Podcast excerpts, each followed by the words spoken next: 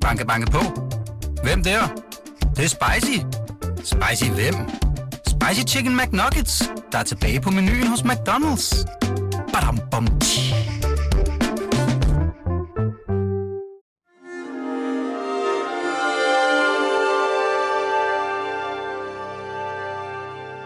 Du lytter til Weekendavisen. Carsten Jensen, velkommen til dig. Du er dagens amerikanske drømmer, og du har selvfølgelig medbragt stor amerikansk litteratur, nemlig Moby Dick. Sømandsromanen over alle sømandsromaner, må vi kalde den det? Det må vi godt kalde Også over for den. dig. valfanger og romaner kan du, romanen Ja, kan du også kalde den, men fald- det er en sømandsroman. Der er ja. sprøjt og skvulp i den. Den er skrevet af Herman Melville fra 1851. Det er en vanskelig, det er en lang roman. Hvorfor er det den, du har valgt? Fordi jeg også synes, det er en betagende roman, og den også rummer så meget af den, hvad skal vi sige, ubændige livsvilje og ekspansionstrang, som også er Amerika. Og så har den også en rå realisme, som du ikke vil finde i meget af samtidens litteratur, og som har gjort, at den har levet videre. Den var jo en fiasko, da den udkom. Blev afvist af kritikerne, ja. hverken solgt eller læst, og først faktisk opdaget øh, 70 år efter dens udgivelse. Rå realisme. Kan man, Ja. Er det et godt udtryk for amerikansk litteratur? Nej, ikke for det alt sammen. Nej. Men der er jo også en rå realisme i Ernest Hemingway, Ja. som om nogen er det litterære ikon i det 20. århundrede Ja. i amerikansk litteratur. Ja. Hvad handler Moby om? Den handler om et valfangertogt. Øh, jagten på den hvide val, som er en stor, monstrøs val, der helt usædvanligt har et hvidt skin, og den handler om kaptajnen på valfangerskibet PK, kaptajn Ahab, som er en fanatiker. Han har kun én ting i hovedet, det er, at han skal have ram på den val, og det har han, fordi den har lederet ham i en tidligere sammenstød, kan man næsten sige. Han Det har, er et hævnmotiv. der er et hævnmotiv, da han har mistet benet, og subtile læsere mener, at han har mistet lidt mere end benet, fordi han siger, jeg er nu øh, blød, hvor jeg før var hård. Nå, Og siger det vil det? sige, at han nok også Okay. blev kastreret af valen. Okay, så det er en meget, meget vred mand. der Det er en ud. meget vred, fanatisk mand, Ja. ja. der overhovedet ikke bekymrer sig om sin besætning eller deres overlevelse. Jeg kan mærke, hvor vi er på vej hen allerede, Carsten Jensen, men vi skal, vi skal høre en uh, bid fra bogen, og det vil være dejligt, hvis du selv vil læse den op. Ja, det er øh, ret sent i bogen, og det er for mig en meget, meget central scene. En lille skibsdreng, en sort lille skibsdreng, der jo selvfølgelig i tidens stil omtales som nære, mm. øh, Pip, er under et af togterne, hvor de sejler i en båd, jager en val, da de kommer tæt på valen. Det er ikke Moby Dick, men han bliver så skræmt, at han springer i vandet. Ja. De fisker ham op igen og siger, hvis du gør det igen, fisker vi dig ikke op. Og så springer han i panik i vandet igen. Ligger der alene. En halv dag holder sig flydende, og da de finder ham igen, er han blevet sindssyg. Nå. Og forklaringen fra Melville, det er, at mens han har ligget der alene i det enorme ocean, under den enorme himmel, så har han set ind i skaberens værksted. Han har set universets hemmelighed, dets indre lov, og det kan mennesket ikke holde til. Hmm. Så bliver vi sindssyge. Ja. Og det er der så en, en, en passage, som er meget, meget karakteristisk for Melvilles fantastiske prosa. I de frydefulde, hjerteløse og evigt unge evigheder så Pip korallernes mangfoldige insekter, som under Guds altfavnende nærvær løftede de mægtige kloder op af vandenes vælving. Og han så Guds fod på væverskamlen og fortalte om det, og derfor kaldte hans skibskammerater ham for gal.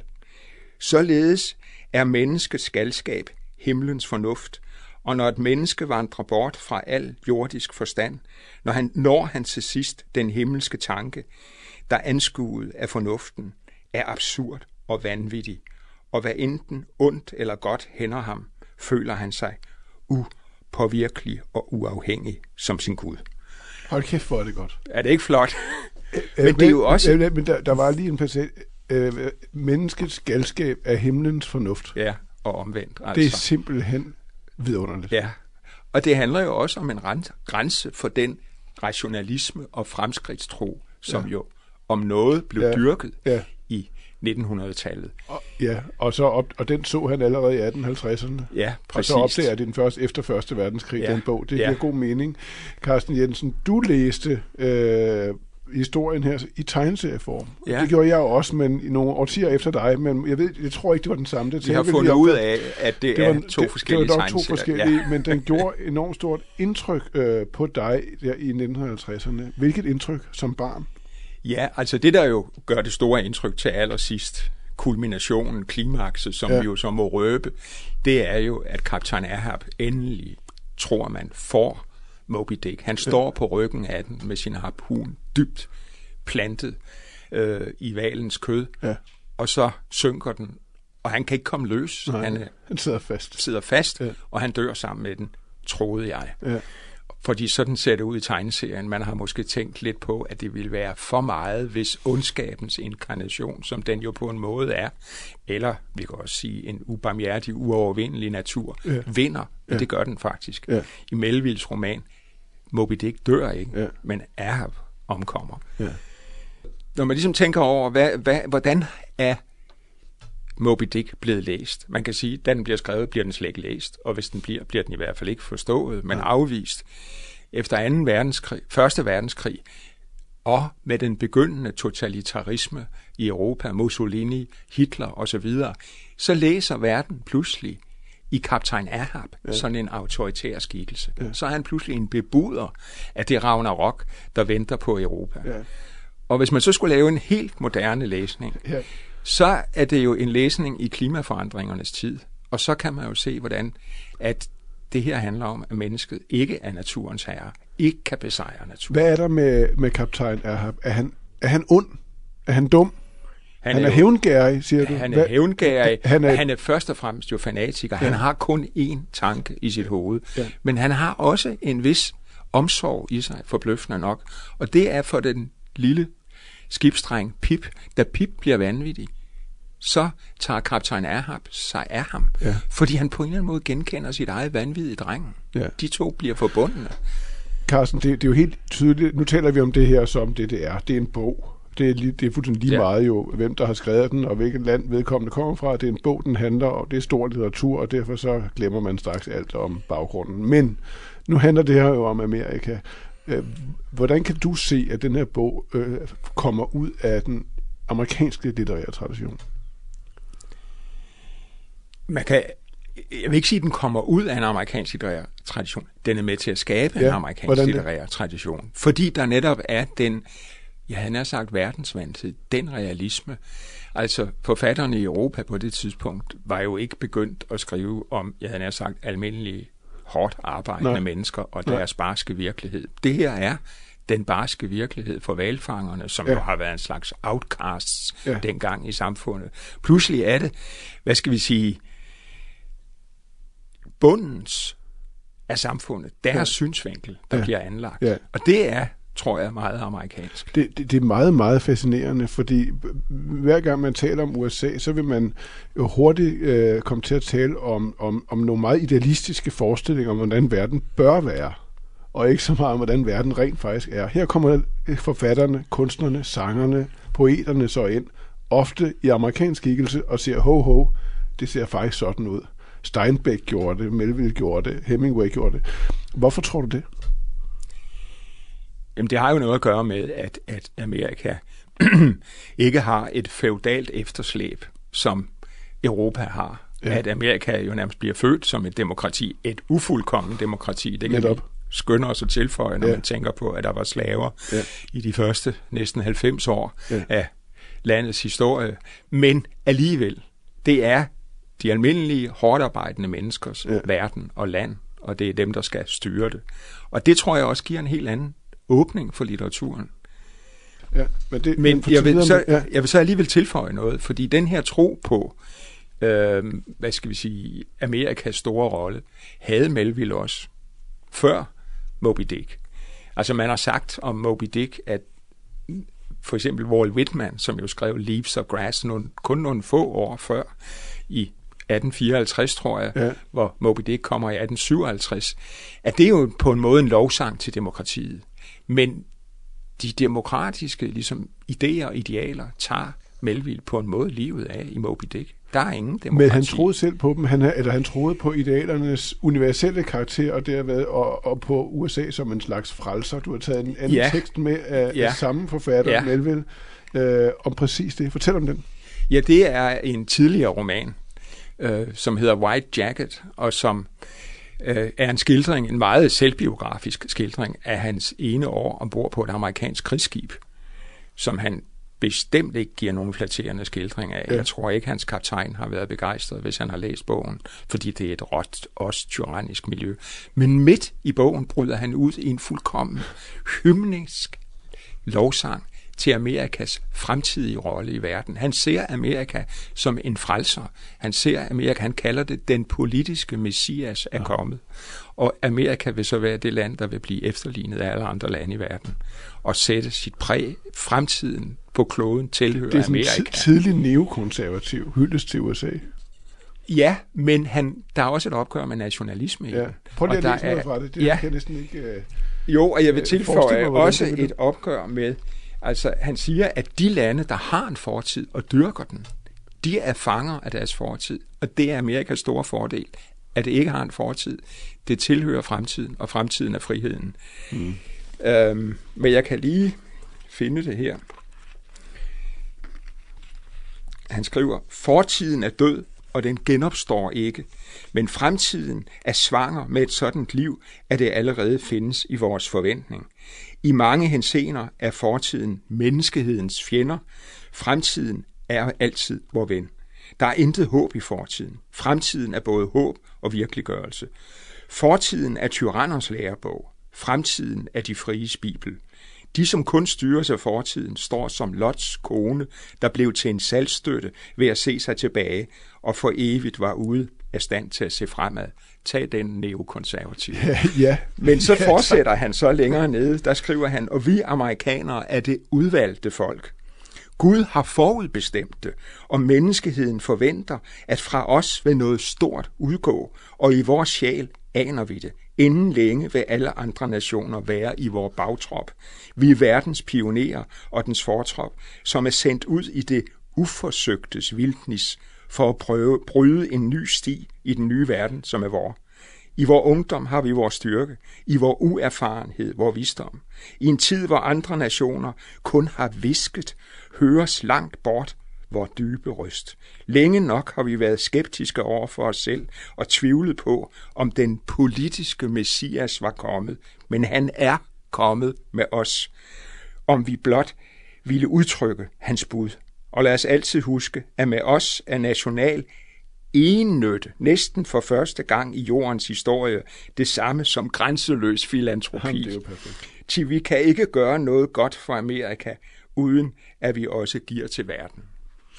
Er det, Det er der mange amerikanske præsidenter, som ville ønske, de havde skrevet. Ja, og, det, og, Men og, han og, jo, og faktisk- jo har forsøgt at udtrykke på Ja. alle mulige måder. Ja. Er det, troede han selv på det, Melville? Det her? Det gjorde han vel nok, da han skrev det, Ja. tror jeg. Og så skriver Men han en, han en roman, der jo- afkræfter det fuldstændig. Det kan man sige, ja. Og han ender jo også som altså en, en desillusioneret ja. Men- forfatter. Men det her forklarer jo, jeg, har aldrig, jeg kender ikke det her stykke her, men det forklarer jo fuldstændig, det er jo en tidlig version af, af, af snart den ene, snart den anden præsidentkandidat, der kommer og siger, nu her er jeg, jeg kan viske tavlen ren. Nu, hvis I stemmer på mig, så kan vi begynde på en frisk. Fortiden eksisterer ikke længere. På en måde var det det, Obama gjorde i, i sin version, men jo, så har, men jo også alle mulige andre, øh, og den nuværende præsident jo også på sin måde. Ikke? Nej, det vil jeg sige, der er Trump undtagelsen. Hvordan og det? det er han på grund af det ene lille fatale ord, Again. again. Præcis. Let's make America great again. Ja. Der er en dyrkelse, en nostalgisk, og som al nostalgi, Ja. fordrejet og løgnagtig Og dyrkelse derfor, så, af en og derfor, fortid, og der derfor ikke noget var. håb, egentligt håb. Nej, faktisk. ikke andet end at på en måde Ja, det ret i. skrue historien tilbage. Ja, det er rigtigt. Du nævnte lige før, øh, at relevansen af Moby Dick i dag for dig handler om klimaet. Ja. Det, Eller vores forhold til naturen, vil Ja. jeg selvfølgelig sige. sig, Fordi det, sig, sig noget om det her til sidst. Hvordan det? på den måde, at, at øh, Altså, det var jo en del af industrialisme, modernitet og fremskridtstroen, som jo har præget os i de sidste 200 år, og stadig præger os dybt, at vi var naturens herre, at den stod til rådighed for os, og vi nærmest kunne gøre med den, hvad vi mm. ville. Øh, og her er der pludselig en natur, som et, vi ikke forstår, som Pips ja. vision jo tydeligt viser. Dens hemmeligheder for altid skjulte for os. Vi kan ikke rumme kosmos. Øh, og samtidig bliver vi besejret af naturen til sidst, som kaptajn Ahab gør det ja. af Moby Dick. Ja. Er øh, Donald Trump kaptajn Ahab for dig? Nej, det har han ikke format til at være. Øh, altså, han er heller ikke nogen hverken Mussolini eller Hitler. Han er en mafiaboss, der er kommet til magten i et demokrati, der har glemt lidt for meget af, hvad demokratiet handler om. Øh, og og øh, det, han vil indføre, er ikke et totalitært system, det er en form for gangsterregime. Ja. Men hvor jo altså en hel række væsentlige træk ved et borgerligt samfund, magtens tredeling for eksempel, vil blive i stigende grad nedbrudt. Ja. Og den her holdning, at mange har haft, at han ligesom var en nar, og vi kunne bare le ham ud af verdenshistorien igen, den er altså helt forkert, ja. fordi han er ikke nogen nar. Han har jo virkelig gjort, hvad han kunne for at nedbryde det statsapparat og de institutioner, som alle troede på en eller anden måde ville holde ham, jeg havde nær sagt lægge ham i en form for konstitutionelle linker. Og det har de ikke formået at gøre. Men hvis vi så tager øh, Moby Dick her i hånden og ja. kigger frem mod præsidentvalget på tirsdag, så fortæller den der stadig, kan jeg høre, hvad det er, der er på spil ja, øh, fordi, som handler om meget mere end Donald Trump. Som handler om meget mere end Donald Trump. Og det er jo, altså jeg læste en klimaforsker i The Guardian, der skrev, at det her var nok det vigtigste valg nogensinde, fordi uanset hvad kandidaterne taler om, så vil fire år mere med Trumps klimaskepsis, hans aktive støtte til den fossile brændstofindustri, betyde, at så er det uopretteligt for sent at bremse vores kurs mod katastrofen. Så det er helt afgørende, hvem der vinder. Og jeg synes, at Joseph Biden er en kedelig kandidat. Han er presset til at have visse visioner, men han tror ligesom på, at ligesom, hvad hedder det, uh, Trump vil lave America great again, så vil Joe Biden lave America sensible og reasonable again. Ja. Og det har jeg min tvivl om, om han kan. Ja. Men det, det vigtige er, altså uanset hvad man mener om ham, at han vinder. Og det mener jeg simpelthen, fordi jeg tænker på vores civilisations fremtid.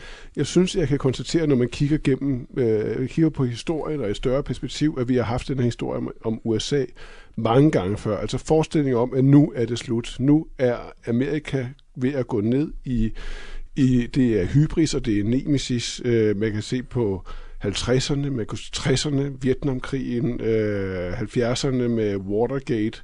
Øh, ofte har USA jo slet ikke været det der enorme forbillede der, øh, og amerikanerne selv har været overbevist om, at nu, nu, er vi ved at, nu er vi ved at bryde sammen. Og alligevel formår landet at rejse sig igen. Tror du på, at USA også denne gang kan rejse sig igen? Altså, hvis vi nu går tilbage til det, som jeg husker bedst, Vietnamkrigen, 60'erne, 70'erne. Det kunne være gået meget værre, end det gik. Og det gjorde det ikke, fordi der var en handlekraftig, handlevillig, ja. engageret ungdom, ja. der havde en tro på demokratiske idealer. Øh, og det kan vi håbe på igen.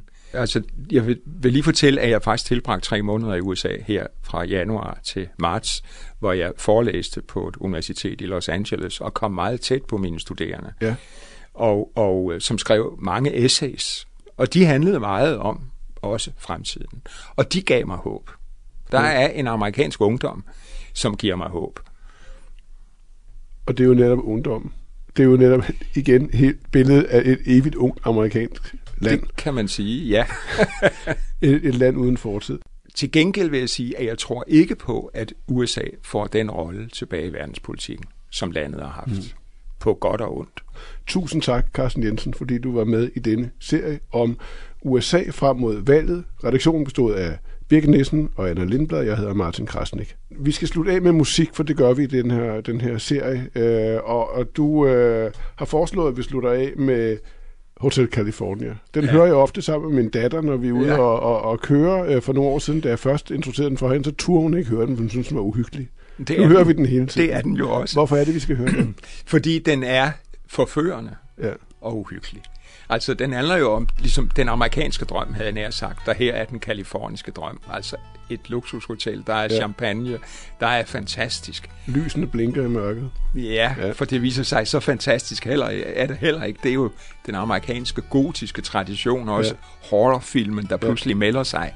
Det er et hjemsøgt hotel, og personen, vi ligesom følger, eller os, der er blevet inviteret indenfor, vil pludselig ud, og så kommer den sidste sætning.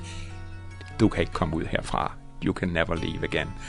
Og det tror jeg jo altså et eller andet sted også er en følelse, der har bredt sig hos amerikanerne i de sidste år. Og ikke mindst nu med pandemiens herren under en, en regering og en præsident, der er fuldkommen uansvarlig. På genhør.